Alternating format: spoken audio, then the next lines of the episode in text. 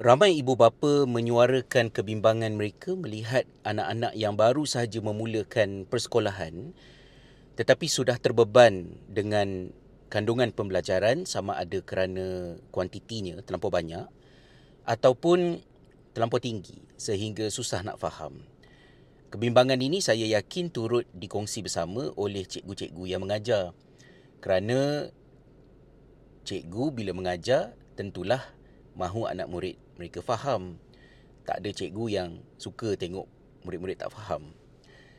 Namun dalam kebimbangan yang disuarakan oleh ibu bapa dan juga oleh para guru, kerisauan utama kita ialah apabila kita memikirkan pengalaman yang dialami oleh anak-anak itu sendiri sebagai mangsa kepada keadaan ini. Apa punca kepada situasi ini? Apa yang boleh kita buat ini antara perkara yang ingin saya terokai dalam perkongsian kita pada kali ini.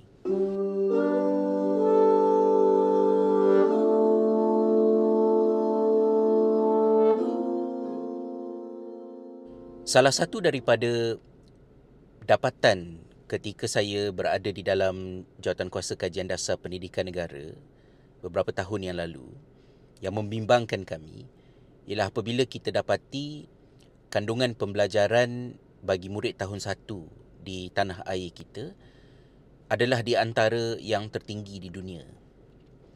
Bukan sahaja tertinggi itu merujuk kepada bilangan subjek tetapi juga merujuk kepada kekerapannya mengajar, diajar di dalam kelas.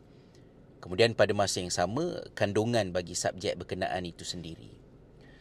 Kandungan yang terlampau banyak ini bagi murid di awal pengalaman persekolahan mereka adalah sesuatu yang membimbangkan kita kerana sepatutnya di awal usia persekolahan tumpuan diberikan kepada pengukuhan literasi dan numerasi kemahiran-kemahiran yang budak-budak nak pakai sepanjang hayat mereka membaca menulis dan paling utama pada pandangan saya juga adalah soal motivasi mereka supaya itulah usianya mereka berjaya merasa gembira, seronok datang ke sekolah, cinta kepada pembelajaran dan ilmu kerana mereka ada 10-11 tahun lagi untuk berada di institusi sekolah dan seterusnya ke universiti dan sepanjang hayat.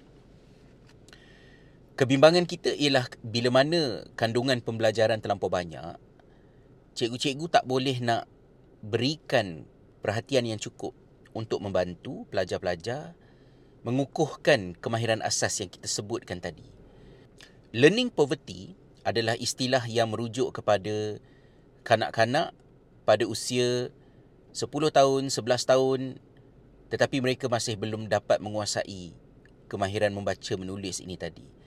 Kalau kemiskinan pembelajaran, learning poverty yang saya sebutkan tadi adalah ekoran daripada kanak-kanak tidak mendapat akses kepada pendidikan, kemiskinan, uh, pandemik macam yang berlaku sekarang ini. Kalau itulah puncanya, maka kita nampak puncanya di mana, jelas dan kita boleh fikirkan apa yang boleh kita buat. Dan Alhamdulillah, banyak NGO, malah negara-negara juga mengambil langkah proaktif untuk buat sesuatu agar keadaan ini tidak berlaku. Namun apa yang membimbangkan kita ialah kalau-kalau learning poverty ini terjadi ekoran daripada kesilapan dalam reka bentuk kurikulum, silibus. Bila mana murid tahun 1, tahun 2 banyak sangat nak kena belajar, mungkin ada sebahagian berjaya tetapi ramai yang bermasalah dan mereka yang bermasalah ni cikgu-cikgu tak sempat, tak ada masa nak berikan perhatian untuk bantu mereka. Mungkin kerana pelajar terlalu ramai dalam kelas, tekanan untuk menghabiskan silibus yang direkodkan dan perlu dilaporkan kepada bahagian penaziran dan macam-macam lagi lah, very systemic. Maka akhirnya pergi sekolah tapi tak dapat kemahiran yang sepatutnya mereka dapat. Ini adalah kebimbangan yang memerlukan kepada perubahan yang mendesak. Dan bila kita katakan perubahan yang mendesak ini kalau perubahan itu kita merujuk kepada perubahan atas ke bawah memang mencabarlah macam mana kita nak ubah kurikulum kat sekolah, silibus kat sekolah. Pengalaman saya setelah berada di dalam jawatan kuasa kajian dasar pendidikan negara melihat mekanisme di belakang silibus, kurikulum, sistem sekolah, um, siapakah yang berada di sebaliknya, bagaimana cara mereka bekerja. Ketika kali pertama melihatnya, kita dapat melihat adanya harapan dan berasaskan kepada harapan itulah jatuhan kuasa berkenaan telah menghasilkan laporan usul bagaimanakah masalah itu boleh diselesaikan melalui perubahan-perubahan fundamental jangka masa pendek, sederhana dan panjang untuk masa hadapan yang lebih baik berkaitan dengan sistem pendidikan di Malaysia. Tapi kita tahulah apa yang telah terjadi kepada jawatan kuasa itu dan luahan saya ini bukan bersifat uh, politikal berpihak kepada siapa ke apa tetapi politik as it is.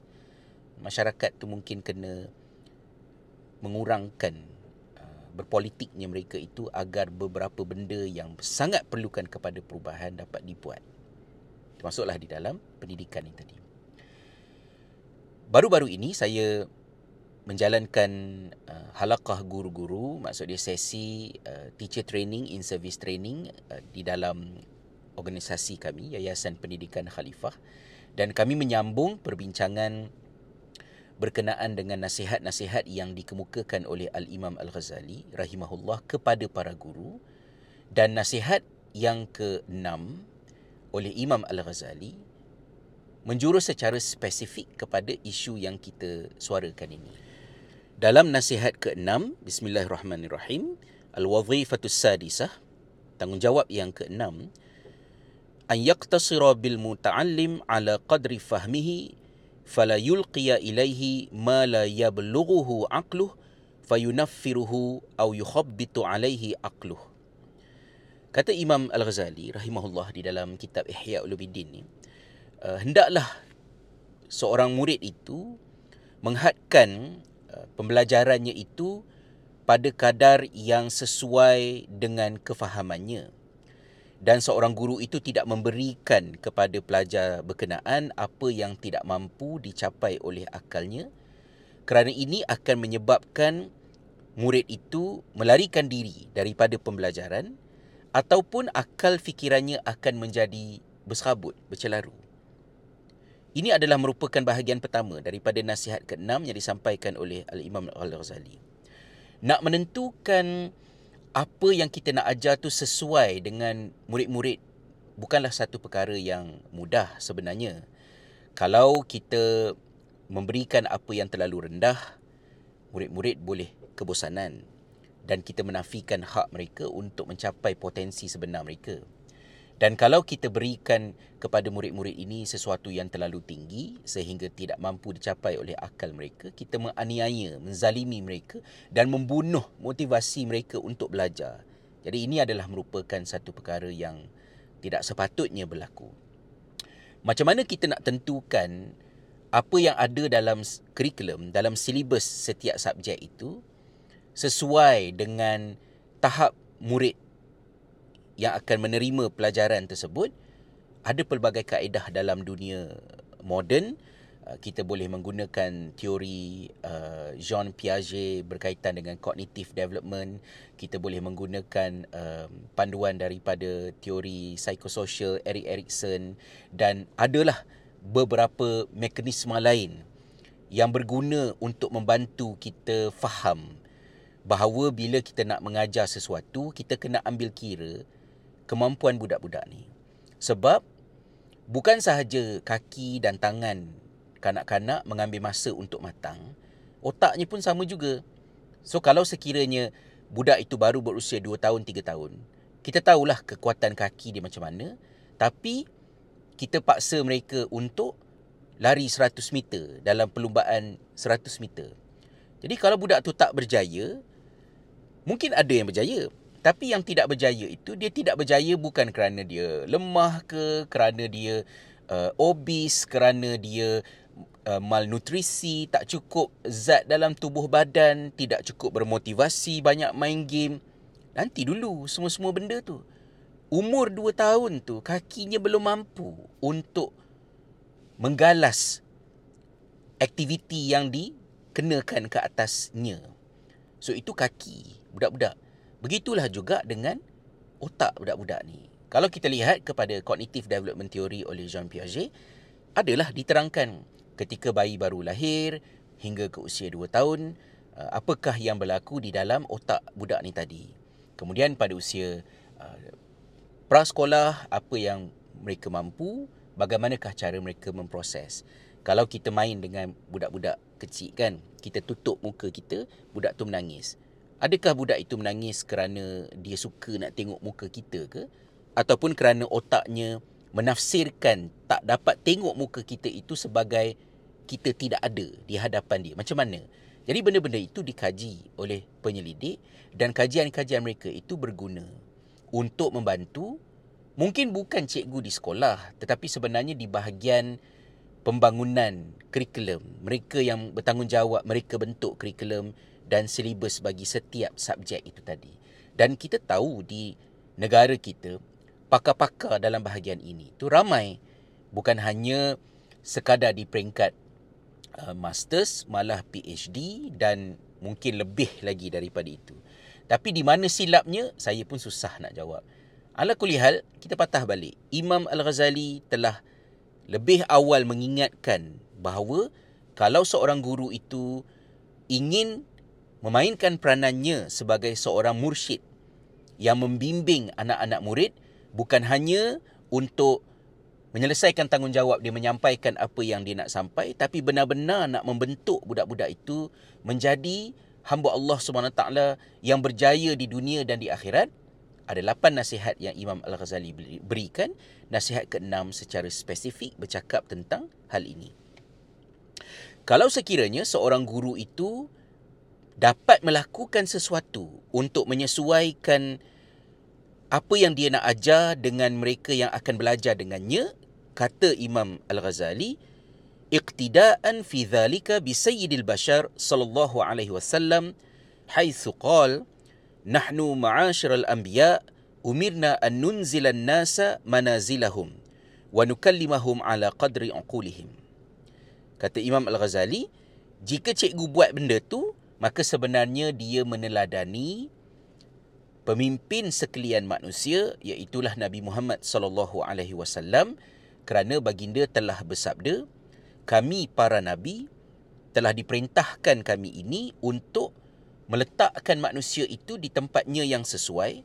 Dan apabila kami bercakap dengan mereka kami bercakap mengikut kadar keupayaan akal mereka memang dalam kitab Ihya Ulumuddin ini uh, bila ada petikan-petikan daripada hadis Nabi sallallahu alaihi wasallam tu dia agak mencabar.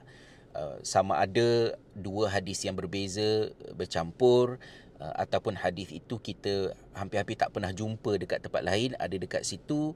Maka memang proses untuk uh, meneliti uh, kesahihan hadis-hadis tersebut um, satu perkara yang besar yang amat diperlukan namun for the sake of focusing on the content supaya kita dapat mengambil iktibar dan manfaat daripada message yang nak disampaikan uh, kita tidaklah Uh, mengalihkan tumpuan kita ke situ saya letakkan link di bahagian uh, caption untuk sahabat-sahabat yang berminat dan berkemampuan untuk melihat perbahasan ulama tentang takhrij hadis-hadis di dalam topik yang sedang kita bincangkan ini daripada kitab Ihya. Jadi di sini uh, pada pemahaman saya ada dua hadis yang berbeza tetapi dia tercantum di dalam petikan yang dibuat oleh Al-Imam Al-Ghazali ini kata dalam riwayat itu kami para nabi telah diperintahkan untuk meletakkan manusia itu di tempatnya yang sesuai supaya mereka dapat dipenuhi potensi mereka dalam bahasa moden kita dan mereka tidak dianiaya. Kemudian bila para nabi bercakap dengan manusia, bercakap dengan orang ramai, mereka bercakap mengikut kadar keupayaan akal mereka. Dan itu yang kita nampak daripada sirah Nabi sallallahu alaihi wasallam apabila baginda bercakap baginda memperkatakan perkara-perkara yang bersesuaian dengan mereka yang belajar yang sedang belajar dengan baginda ada penerangan baginda yang uh, begitu tinggi ada penerangannya yang jelas kelihatan ianya begitu dipermudahkan dan ini adalah sebahagian daripada ciri-ciri baginda sebagai seorang rasul yang siddiq, yang tabligh, yang amanah dan fatanah, ya, yang bijaksana.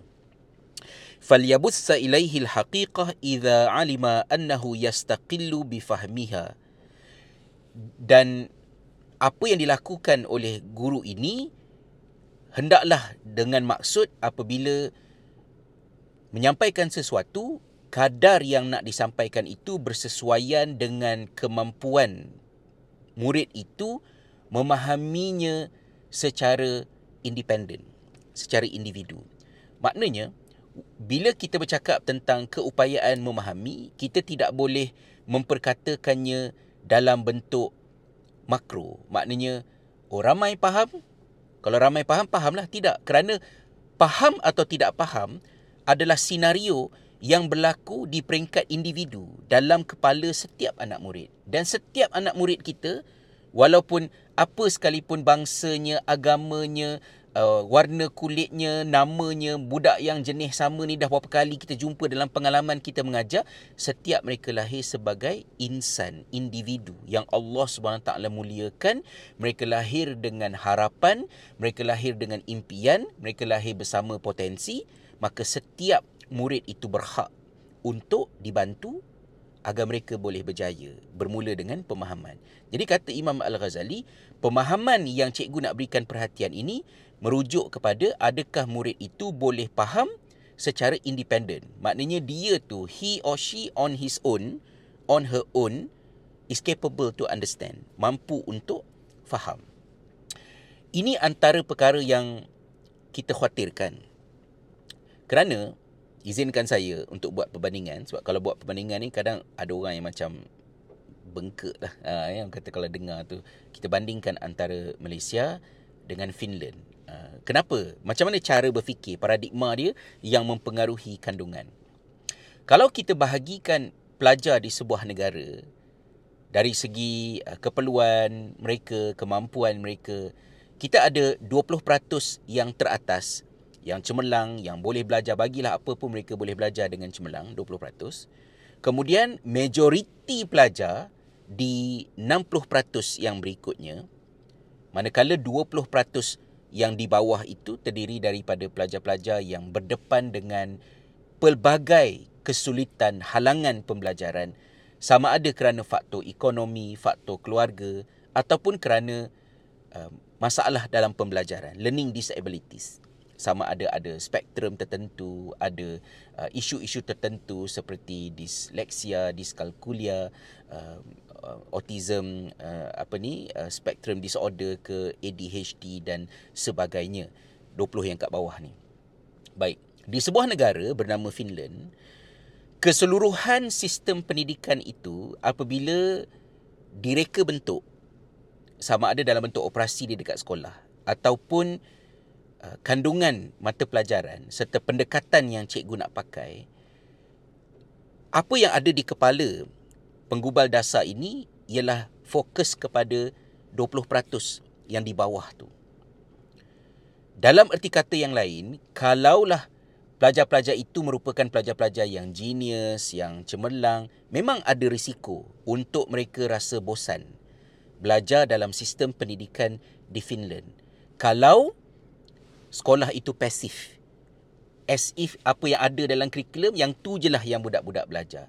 Tapi dia tak semudah jadi macam tu. Uh, tak mudah untuk kita berteori mengatakan, oh dan budak-budak genius bosanlah belajar dekat Finland sebab kandungannya itu uh, berdasarkan kepada 20 yang dekat bawah tu tidak. Kerana Finland melihat pendidikan itu secara holistik. Maknanya budak-budak kalau genius sekalipun, mungkin dia genius matematik, katalah dia tu macam Sheldon, uh, pakar fizik ya dalam Big Bang Theory itu. Tapi budak-budak datang ke sekolah bukan hanya belajar akademik, bukan hanya belajar matematik dan fizik, tetapi mereka belajar bagaimana regulasi sosial, macam mana mereka bersosial, bagaimana mereka problem solving, bagaimana mereka mengintegrasikan di antara subjek yang berbeza di dalam phenomenon based learning. Maka uh, kepintaran pelajar-pelajar itu tidak dengan mudah menjadikan seseorang itu terus dilihat sebagai oh this is very gifted student then we need to separate them from others. Kita kena asingkan dia kita kena buat sekolah pintar sekolah genius. They don't do that in Finland. Sebab mereka tetap akan lihat budak-budak perlu berkembang secara holistik. Bukan hanya pada akademik apatah lagi hanya kepada subjek yang tertentu. So adalah strategi-strateginya kita ketepikan tetapi pelajar-pelajar yang paling mendapat manfaat di Finland adalah daripada kalangan mereka yang 60% ini sebab learning disability, pelajar-pelajar berkeperluan khas tidak semestinya sampai ke tahap yang severe. Maknanya tidak perlu sampai ke tahap uh, mereka itu perlu berada dalam kelas khas untuk mereka. Itu pun memang ada. Tetapi ada sesetengah pelajar dan mereka yang seperti ini ramai yang dari semasa ke semasa perlukan kepada bantuan kepada pengukuhan.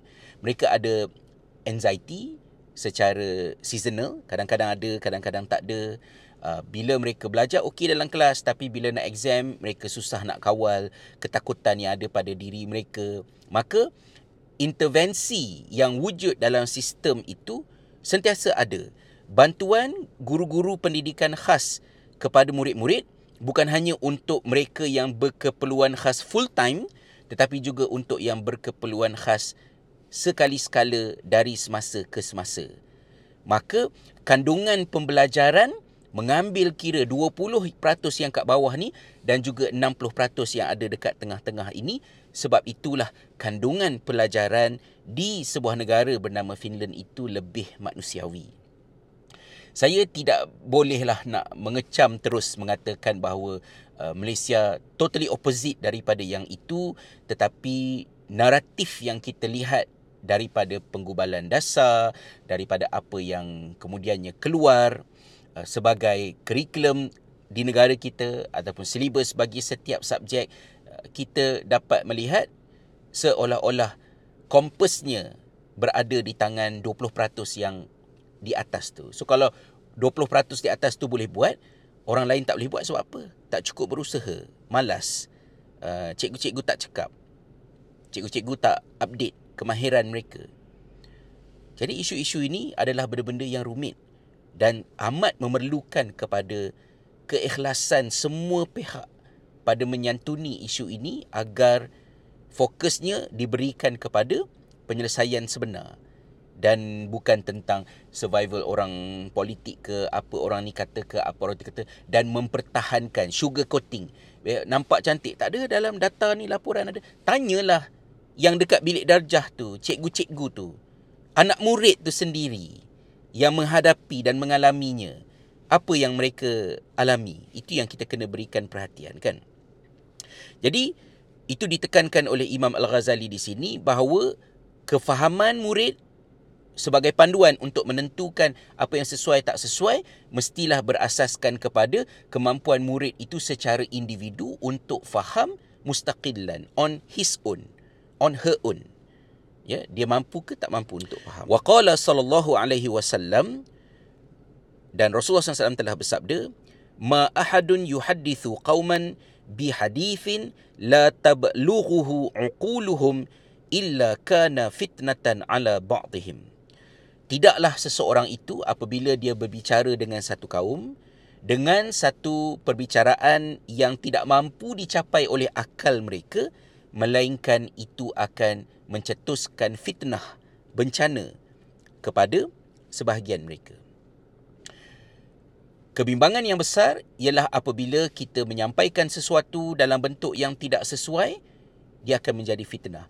Sama ada fitnah itu, fitnah ni bukan fitnah orang kata kita tuduh orang dengan tuduhan yang salah tu. Fitnah ni maksud dia bencana yang uh, masa, bencana yang besar yang menimpa masyarakat.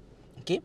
Jadi sama ada bencana itu boleh terbit daripada masyarakat yang salah faham dengan apa yang mereka belajar kerana benda yang diajarkan kepada mereka tu tinggi sangat sampai mereka keliru ataupun pemahaman mereka salah rosak ataupun juga uh, kekeliruan itu menyebabkan uh, sebahagiannya berputus asa meninggalkan pembelajaran meninggalkan sekolah berhenti sekolah ataupun kalau dalam bentuk yang tidak formal kalaulah agama itu dibentangkan pelajaran mengenainya dalam bentuk yang orang tidak boleh nak faham, mereka lari meninggalkan agama. Wal'iyadzabillah. Inilah risiko besar yang kita bimbang bila mana kegagalan berpunca daripada cara penyampaian yang salah. Bukan kepada mesejnya. Jadi sebab itu, bila kita nak sukat apa yang kita tahu sebagai graduan syariah, graduan syariah, graduan syariah lah. Tapi graduan syariah tidak semestinya guru agama yang kompeten untuk mengajar kalau dia tak pedulikan kepada aspek-aspek pedagogi ni tadi. Apatah lagi kalau nak pegang tugasan jawatan portfolio duduk dalam bahagian reka bentuk kurikulum. Jadi, apa yang kita tahu, kita tahu. Tapi, benda yang kita nak sampaikan kepada budak-budak, murid tahun 1, tahun 2, tahun 3, ya, apa yang ada dalam buku tu. Macam mana nak bercakap tentang benda-benda yang abstrak tentang Tuhan, tentang sifat-sifat Allah Subhanahu Wa Taala, tentang syurga, tentang neraka, tentang dosa, tentang pahala.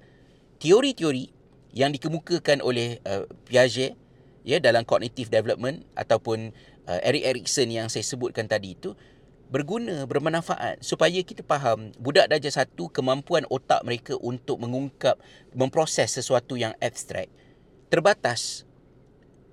Ya, jadi kalau dalam subjek bahasa kita nak mengajar uh, simpulan bahasa, peribahasa, perumpamaan yang cuba untuk menyampaikan makna yang tersirat di sebalik yang tersurat, mungkin akhirnya budak-budak tu 20% mungkin faham yang cerdik yang yang yang mungkin agak advance for a lot of reasons.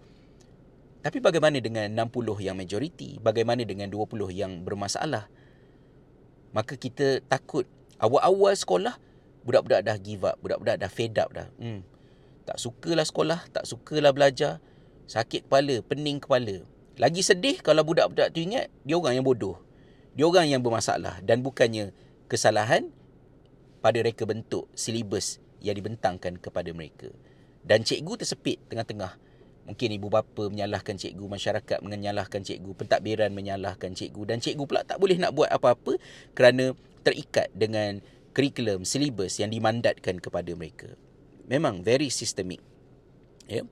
Wa qala Ali radhiyallahu anhu, seterusnya Imam Al-Ghazali memetik uh, pendapat ataupun kata-kata yang diungkapkan oleh uh, Sayyidina Ali radhiyallahu anhu wa asyara ila sadrih ketika Ali mengungkapkan hal ini dia menunjukkan kepada dadanya inha inha huna la uluman jammah law wajadtu laha hamlah di sini maknanya di dadanya ya ada ilmu yang banyak yang luas. Sekiranya dapat kutemui mereka yang boleh mem- mem- memikulnya membawanya. Maknanya Ali radhiyallahu anhu dalam riwayat ini kalau ditanyakan kepada saya uh, statusnya benar ke tidak benar apakah perbahasan tentang itu saya mohonlah rujuk kepada capaian yang saya letakkan di bahagian uh, komentar di bawah ya menggambarkan bahawa orang-orang yang berilmu, alim ulama, ya di dada mereka itu ada ilmu yang amat luas. Ha, ya dan ilmu yang amat luas itu mereka ingin menyampaikannya kepada masyarakat. Bukan nak simpan nak buat apa. Bila kita mati ilmu kita terkubur bersama dengan kita kecuali apa yang kita ajar dan apa yang kita sampaikan. Namun kata Ali la wajadtu laha hamlah ilmu ini hanya akan dapat keluar daripada dada ini kalaulah ianya bertemu dengan mereka yang boleh memikulnya. Ha, ya mengambil beban mempelajari ilmu-ilmu tersebut.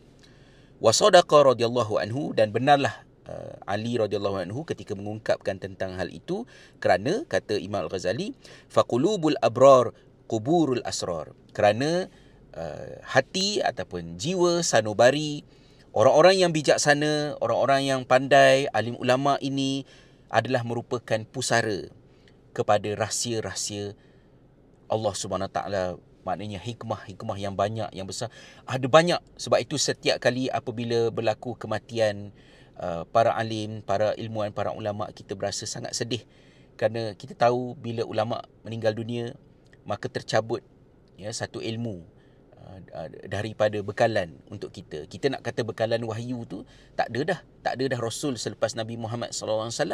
Dan apa yang ditinggalkan oleh baginda pula, kita memerlukan kepada khidmat alim ulama ini yang memahami, yang mempunyai alat-alatnya, yang mempunyai pengalaman uh, dan kematangan serta ilmu yang amat luas untuk memahamkan kita kepada apa yang terkandung di dalam al-Quran dan juga di dalam sunnah Nabi sallallahu alaihi wasallam kan eh fala yambari an yufshiyal alim kullama ya'lam ila kulli ahadin. Hadha idza kana yafhamuhu al-muta'allim wa lam yakun ahlan lil intifa'i bihi fa kaifa fi ma la yafhamu masyaallah. Kalau saya ada baca salah baris ke baca tu feel free untuk betulkan kat bawah tu. Bahasa Arab saya pun berkarat lah ya dah berapa puluh tahun kan tinggalkan dunia Arab dan nak jadi ustaz pun tak apa nak ustaz dah sekarang kan. Jadi kata Imam Al-Ghazali adalah tidak harus bagi seorang yang berilmu untuk menyebarkan semua benda yang dia tahu kepada anak murid sekiranya anak muridnya itu boleh faham tetapi belum berada di dalam keadaan mereka itu boleh mendapat manfaat daripada apa yang mereka belajar. Maka apatah lagi kalau mereka tidak mampu memahaminya. Maksudnya apa?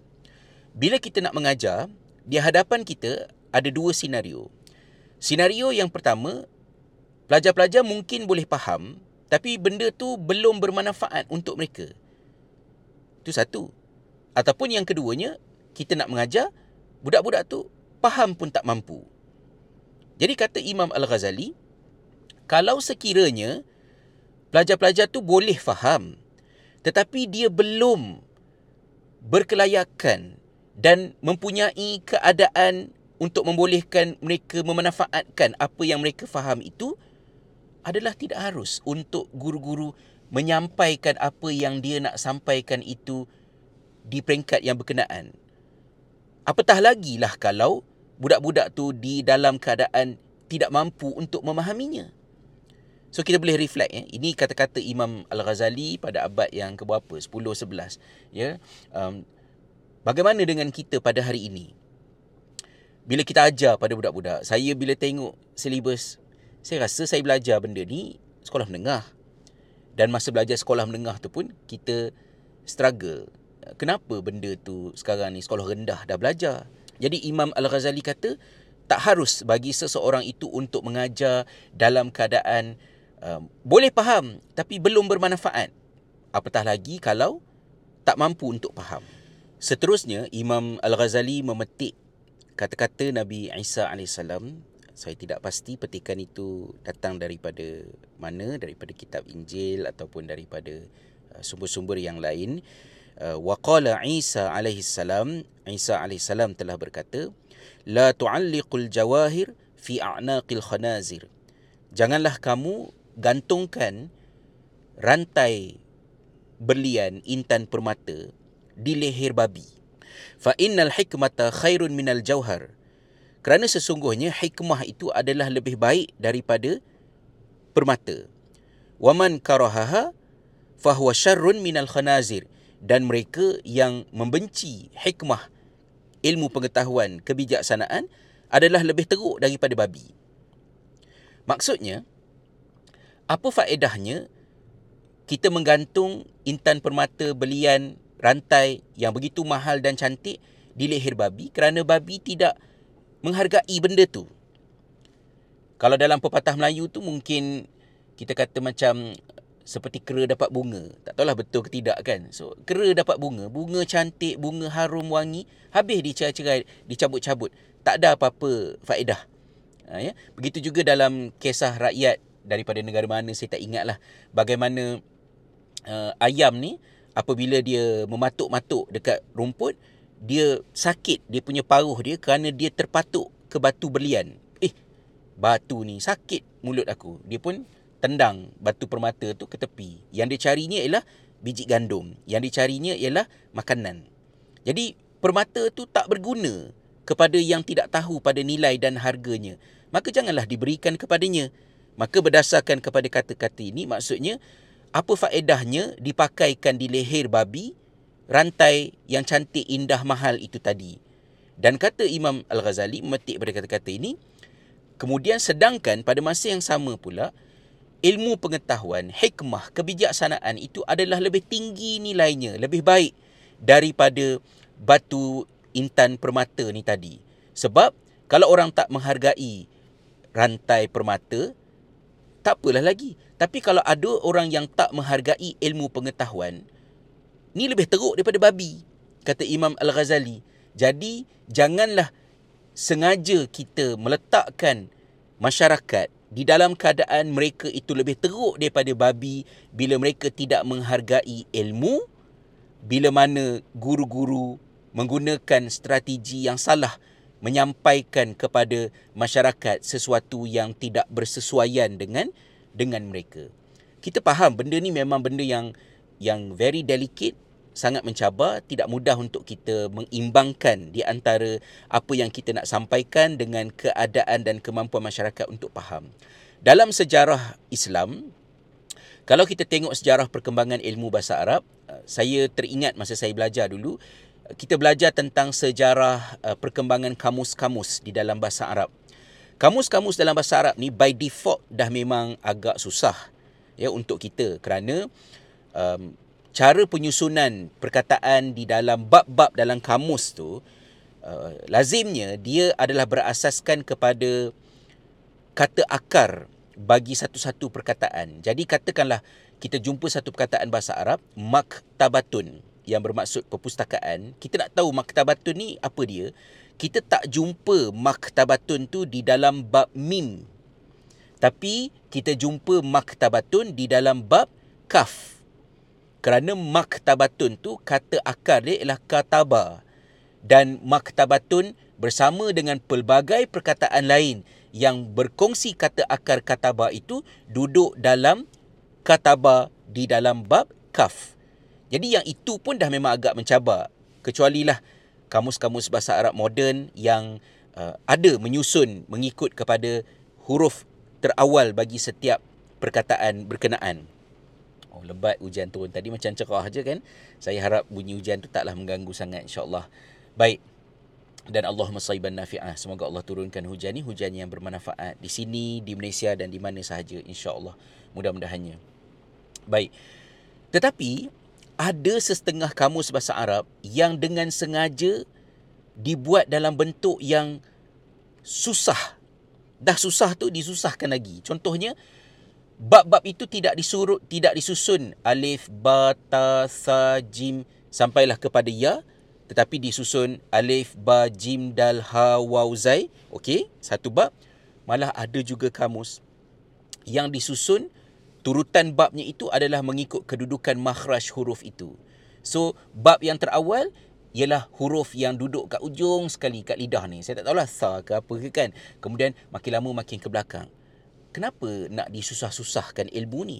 Uh, daripada penelitian yang saya lakukan um, kepada kajian-kajian yang dibuat, bukan saya mengkaji ya, pengkaji-pengkaji buat, saya meneliti kajian-kajian mereka. Antaranya hujah yang diberikan ialah kerana ilmu itu dengan sengaja dirumitkan sesetengahnya sebagai sistem untuk mengawal agar hanya orang yang mampu berkelayakan dan boleh faham sahaja belajar ilmu tu sebab kalau orang macam mana ya kalau bahasa kasar ya, kalau orang bodoh belajar berkemungkinan bodohnya tak sembuh menjadikan dia pandai tetapi kebodohannya merosakkan ilmu tu dan mendatangkan pelbagai masalah di dalam masyarakat. Masa saya baru balik daripada Jordan baru balik ke Malaysia pada sekitar tahun 2004 2005 saya tak ingat saya berbual dengan siapa tapi isu yang timbul pada masa itu pertanyaan lah bukan isu pertanyaan yang timbul ialah kenapa uh, teks khutbah Jumaat di negeri Perak yang diterbitkan melalui majalah Suara Majlis yang diedarkan di masjid-masjid itu adalah di dalam tulisan Jawi. Uh, mengapa tidak dirumikan supaya lebih mudah dan dapatlah dielakkan ya kerana masa zaman tu macam perkataan-perkataan canggih ni baru masuk. Jadi kadang-kadang ada yang tersalah baca. Uh, tak adalah sampai ke peringkat katalah macam um, apa ni batang binatang keldai jadi batang keladi contohnya kan ataupun bumi jadi bom katalah begitu Uh, mungkinlah ada benda-benda macam tu. Tapi agak susah katalah contoh jenis-jenis penyakit nama-nama virus ke apa ke perkara sebut global globalisasi kalau nak dieja dengan jawi tu dia merumitkan dan selalu terjadi masalah. Yang saya ingat jawapan tu, saya tak ingat jawapan tu daripada siapa, daripada mungkin kawan-kawan lah yang bekerja ke dekat dalam jabatan agama ke, kata mereka, uh, itu adalah mekanisme untuk mengawal sebab bila khutbah Jumaat itu di dalam tulisan Jawi, dengan sendirinya hanya golongan tertentu sahaja yang boleh menjadi khatib dan mengimamkan solat Jumaat. So dia menyaring supaya orang-orang jangan asalkan boleh baca saja um, ataupun dengan cerita-cerita tu terus boleh naik ke atas mimbar dan menyampaikan khutbah. So ad, kita faham dimensi itu tentang bagaimanakah ilmu itu disusahkan kerana nak menjadi sebagai pengawal agar tidak berlaku apa yang dibimbangkan oleh Imam Al-Ghazali ini bahawa asasnya ialah ilmu yang disampaikan mestilah mempunyai mekanisme tertentu agar dia match dengan kemampuan pelajar murid, masyarakat yang nak mempelajari ilmu tu melakukan pembelajaran tersebut. Walidzalik qila kil likulli 'abdin bimi'yari aqlih wa zin lahu bimizani fahmi hatta tasallama minhu wa yantafi'u wa yantafi'a bik. Dikatakan kata-kata hikmah lah tak ada dinisbahkan kepada sesiapa apabila hendak mengukur untuk seorang hamba itu ukurlah dengan keupayaan akalnya dan jika hendak menimbang timbanglah dengan pertimbangan kefahamannya agar dia dapat menerima apa yang diajar dan mengambil manfaat daripada daripadamu wa illa waqa'al inkar litafawutil mi'yar kerana kalau benda ni tidak ter, dijaga maka akan berlakulah melawan uh, penentangan uh, disebabkan oleh kesilapan kesalahan dalam melakukan sukatan ni tadi. Bagi saya ini adalah satu senario besar-besaran yang baru terjadi bila mana pendemokrasian ilmu berlaku. Benda-benda yang dulunya hanya dapat kalau kita masuk ke fakulti syariah kalau kita belajar secara formal bidang agama ataupun kita datang ke majlis ilmu sekarang ni dia ada dalam artikel dia ada dalam uh, vlog uh, influencer bentangkan begini begitu.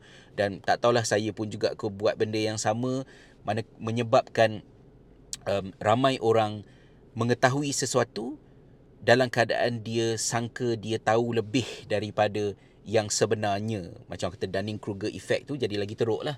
Kan tahu sikit rasa macam dah tahu banyak kerana tidak melihat uh, orang kata uh, ilmu itu pada keseluruhan tubuh ilmu berkenaan. Ya.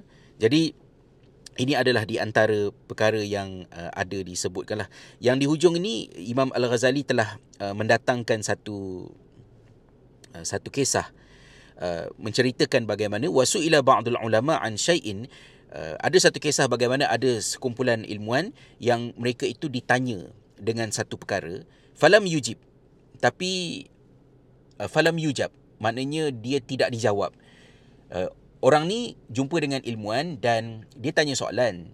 Tapi soalan dia tu ulama ni tak jawab. Bila ulama ni tak jawab, faqala sa'il yang bertanya ni telah berkata kepada orang-orang yang berilmu ni, katanya, "Amma sami'ta Rasulullah sallallahu alaihi wasallam qol, man katama ilman nafi'an jaa yaumal qiyamah maljaman bilijami minan nar." Apakah kamu tidak pernah dengar Rasulullah sallallahu alaihi wasallam pernah bersabda, barang siapa yang menyembunyikan ilmu yang bermanfaat, dia akan datang di hari kiamat nanti dalam keadaan dirinya terbelit, terbelenggu dengan belitan daripada api neraka. Ha, ya, jadi bila dia tanya soalan kepada orang alim ni, orang alim ni tak jawab. Dia bengang, lepas tu dia baca hadis ni. Kamu sembunyikan ilmu. Kamu tahu tak ini ancaman yang Nabi sampaikan kepada kamu. Senario ni, senario ni sangat menarik ya kerana kalau kita fikirkan maknanya yang bertanya ni pun mungkin seorang yang ada ilmu. So dia mungkin uh, orang yang baru belajar ke ataupun macam mana ke. Tetapi begitu berani dan disrespectful ya tidak hormat kepada orang-orang alim ni tadi bila ditanya something dia tak dapat jawapan daripada orang yang ditanya ni tadi dia terus bacakan hadis untuk hentam. Uh, saya dalam pengalaman berinteraksi di media sosial ni memang selalulah berdepan dengan benda ni. Saya bukanlah orang alim, bukanlah alim ulama, tapi insya-Allah bila saya cakap sesuatu itu saya tahu dan faham apa benda yang saya cakap. Tetapi kadang-kadang yang melakukan benda ni selalunya anak-anak muda yang semangat belajar. Dia dia tak tahu ataupun dia tak nampak, dia tak appreciate yang bercakap tu sebenarnya siapa. Kalau yang bercakap tu orang yang 20 tahun lebih tua daripada kita, yang dah belajar, yang ada ini, yang ada itu, tidak semestinya apa yang dia cakap tu itu sajalah yang dia tahu dan tidak semestinya apa yang dia maksudkan ialah apa yang kita faham sebagai seorang yang baru memulakan perjalanan ilmu. Jadi ini bukanlah senario baru. Jadi bila kita tengok dalam kitab Ihya ni Imam Ghazali cerita benda ni oh mana dulu-dulu pun orang dah buat dah perangai macam ni kan. Uh, bila dia tanya soalan, dia tak dapat jawapan. Lepas tu dia pergi lecture. Orang alim ni pergi bacakan hadis-hadis Nabi semua. Ni macam kita kata gurur dah, ter, tertipu dengan diri sendiri. Uh, kalau dalam kajian modernnya, mungkin orang ni ter, termasuk di dalam uh, orang yang terkena Dunning-Kruger effect. Uh, sabarlah kan, nanti dulu. Tapi bila dia buat macam ni, apa apa yang uh, disebutkan oleh uh, dikata ni, faqala uh, utrukil jam wazhab Ha, tinggalkanlah belitan api neraka ni dan pergilah kamu daripada sini. ya. Um, uh, fa in jaa man yufaqihu wa katamtuhu falyuljimuni. Ha, ya. Kalau sekiranya yang datang kepada aku adalah orang yang boleh faham apa yang nak diajar ini dan aku tetap menyembunyikannya, uh, maka terbelitlah aku dengan belitan api neraka. Maksudnya, yang kami tak jawab ni ialah kerana yang tanya soalan tu ialah orang macam kamu. There's no point untuk kami terangkan. Kalau kami terangkan ini kepada seseorang yang nak belajar, mampu belajar, tapi kami sengaja menyembunyikan, maka kami termasuk dalam yang diamarankan oleh Nabi SAW ni. Tapi kalau kami diam kerana faktor kamu, dan pergilah kamu daripada sini. Jangan jangan buang masa. So ini harus menjadi nasihat, iktibar. Khususnya lah kepada kita, kepada anak-anak muda yang telajak perahu ya um, lebih sudu daripada kuah kata orang ni sehingga hilang rasa hormat terutamanya apabila berdepan dengan seseorang yang berbeza pendapat dengan kita berbeza aliran dengan kita berbeza pendekatan dengan kita kita lancang ya untuk um, bercakap dalam bentuk yang tidak beradab sopan. Pada masa yang sama juga of course kita sentiasa mengingatkan alim ulama asatizah supaya menyantuni dengan baik. So dia dua-dua ada ada ada tanggungjawab lah. Orang alim pun ada tanggungjawab dia, orang yang nak belajar pun ada tanggungjawab dia. Kalau kita jaga adab, kalau kita jaga akhlak, insya-Allah jurang itu lebih mudah untuk di uh, sempitkan ataupun diisikan dengan perkara-perkara yang baik dan bermanfaat. So jangan buatlah benda-benda yang yang macam ini kan wa uh, qala Allah taala faqad qala Allah taala kerana Allah SWT juga telah uh, bersabda kata Imam Al-Ghazali wala tu'tus sufaha amwalakum. Janganlah kamu berikan kepada orang-orang yang bodoh harta-harta kamu. Apatah lagi kalau harta itu adalah dalam bentuk ilmu pengetahuan jangan diberikan ilmu kepada orang-orang yang bodoh. Kerana orang-orang yang bodoh ini akan merosakkan ilmu itu dan menjadikan ia sebagai bahan untuk mencetuskan fitnah di dalam masyarakat. Ya. Tanbihan ala anna hifzal ilm mimman yufsiduhu wa yadurruhu aula. Ini sebagai satu peringatan agar memelihara ilmu agar tidak jatuh ke tangan orang yang akan merosakkannya dan memudaratkannya adalah lebih utama walaisa bizum dan bukan merupakan satu kezaliman fi i'ta'i ghairil mustahiq bi aqalla min az-zum fi man'il mustahaq. Ha, ya kerana uh, memberikan sesuatu kepada yang berhak dengannya Uh, itu adalah merupakan satu perkara yang memang perlu di, di, dilakukan. Of course dalam sejarah yang besar uh, saya teringat kepada apa yang terjadi dalam Daulah Osmaniyah uh, ketika saya membuat uh, tinjauan literature berkaitan dengan era Imam Birgivi rahimahullah uh, antara faktor yang dikesan menyumbang kepada kemerosotan kesarjanaan Daulah Osmaniyah uh, pada ketika itu ialah bila mana uh, berlakunya perubahan cuaca yang menyebabkan uh, pertanian merosot, kekurangan bekalan makanan, pembukaan kawasan-kawasan baru dalam misi ketenteraan berkurang, menyebabkan orang berada di kediaman masing-masing, di rumah masing-masing, tak cukup makan. Dan bila duduk kat rumah, penduduk bertambah ha, anak jadi ramai. Makanan pula tak cukup.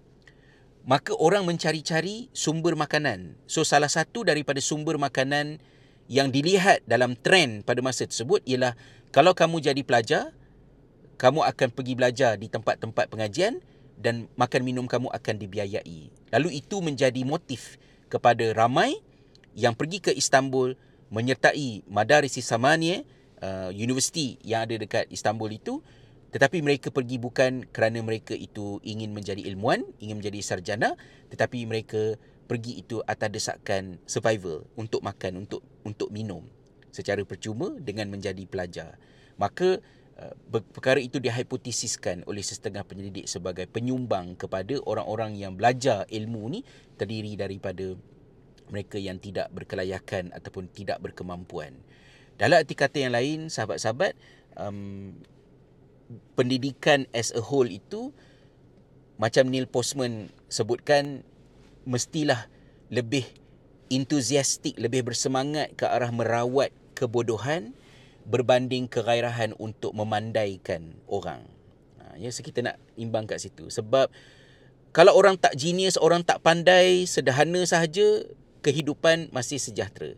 Tapi kalau kebodohan tidak disembuhkan dan pendidikan gagal menyembuhkan kebodohan itu, maka ramai bertambah dari semasa ke semasa murid sekolah menjadi orang dewasa yang kekal kebodohannya sehingga mereka tidak dapat berfikir dengan baik dan mencetuskan pelbagai masalah di dalam masyarakat. Jadi itulah di antara nasihat-nasihat saranan yang dikemukakan oleh Al-Imam Al-Ghazali rahimah di bawah tu ada sambungan syair yang dipetik oleh Imam Al-Ghazali saya tak uh, berapa pandai nak uh, menterjemahkan uh, syair is quite difficult tapi mungkin di bahagian caption tu saya letakkan syair tu dan terjemahan bahasa Inggerisnya yang saya salin daripada buku terjemahan bahasa Inggeris yang saya ada kepada kitab Ihya uh, anda boleh bersetuju ataupun tidak bersetuju dengan terjemahan tu tapi saya tak berkemampuan untuk Uh, mengulas syair. Oh, matahari pun dah meninggi, kena balik ke rumah.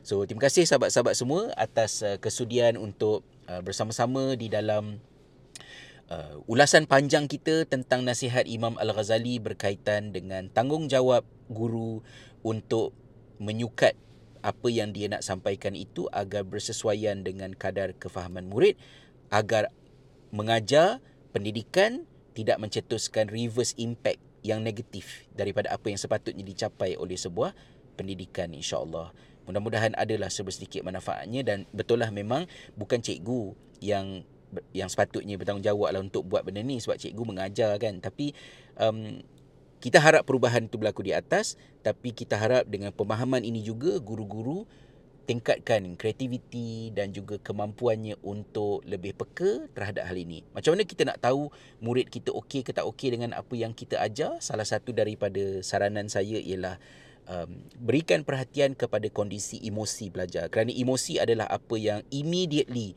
pelajar-pelajar secara tidak sedar akan keluarkan sebagai reaksi kepada apa yang berlaku di sekeliling mereka. So, mungkin kerana itulah Ibnu Abbas radhiyallahu anhu juga ada mengingatkan mengatakan bahawa ajarlah anak murid kamu selagi mana matanya memandang kamu. Maknanya kalau mata tu dah beralih, artinya dia dah tak engage. So you need to do something about it. So maknanya kalau pelajar tu hilang keseronokan, tak seronok belajar, datang ke sekolah lesu, um, you will be a very good teacher, you will be someone who really contribute something to their life if you can spend some time for intervention to look after them and to ask um, what happened, apa yang berlaku, apa yang boleh dibantu. Uh, InsyaAllah on top of sekadar uh, memberi fokus kepada akademik dan subjek yang diajar dan dipelajari insyaAllah. Terima kasih atas kesudian sahabat-sahabat bersama di dalam sesi ini. Moga Allah merahmati dan kita jumpa dalam video-video yang lain. Assalamualaikum warahmatullahi wabarakatuh. Salam sejahtera.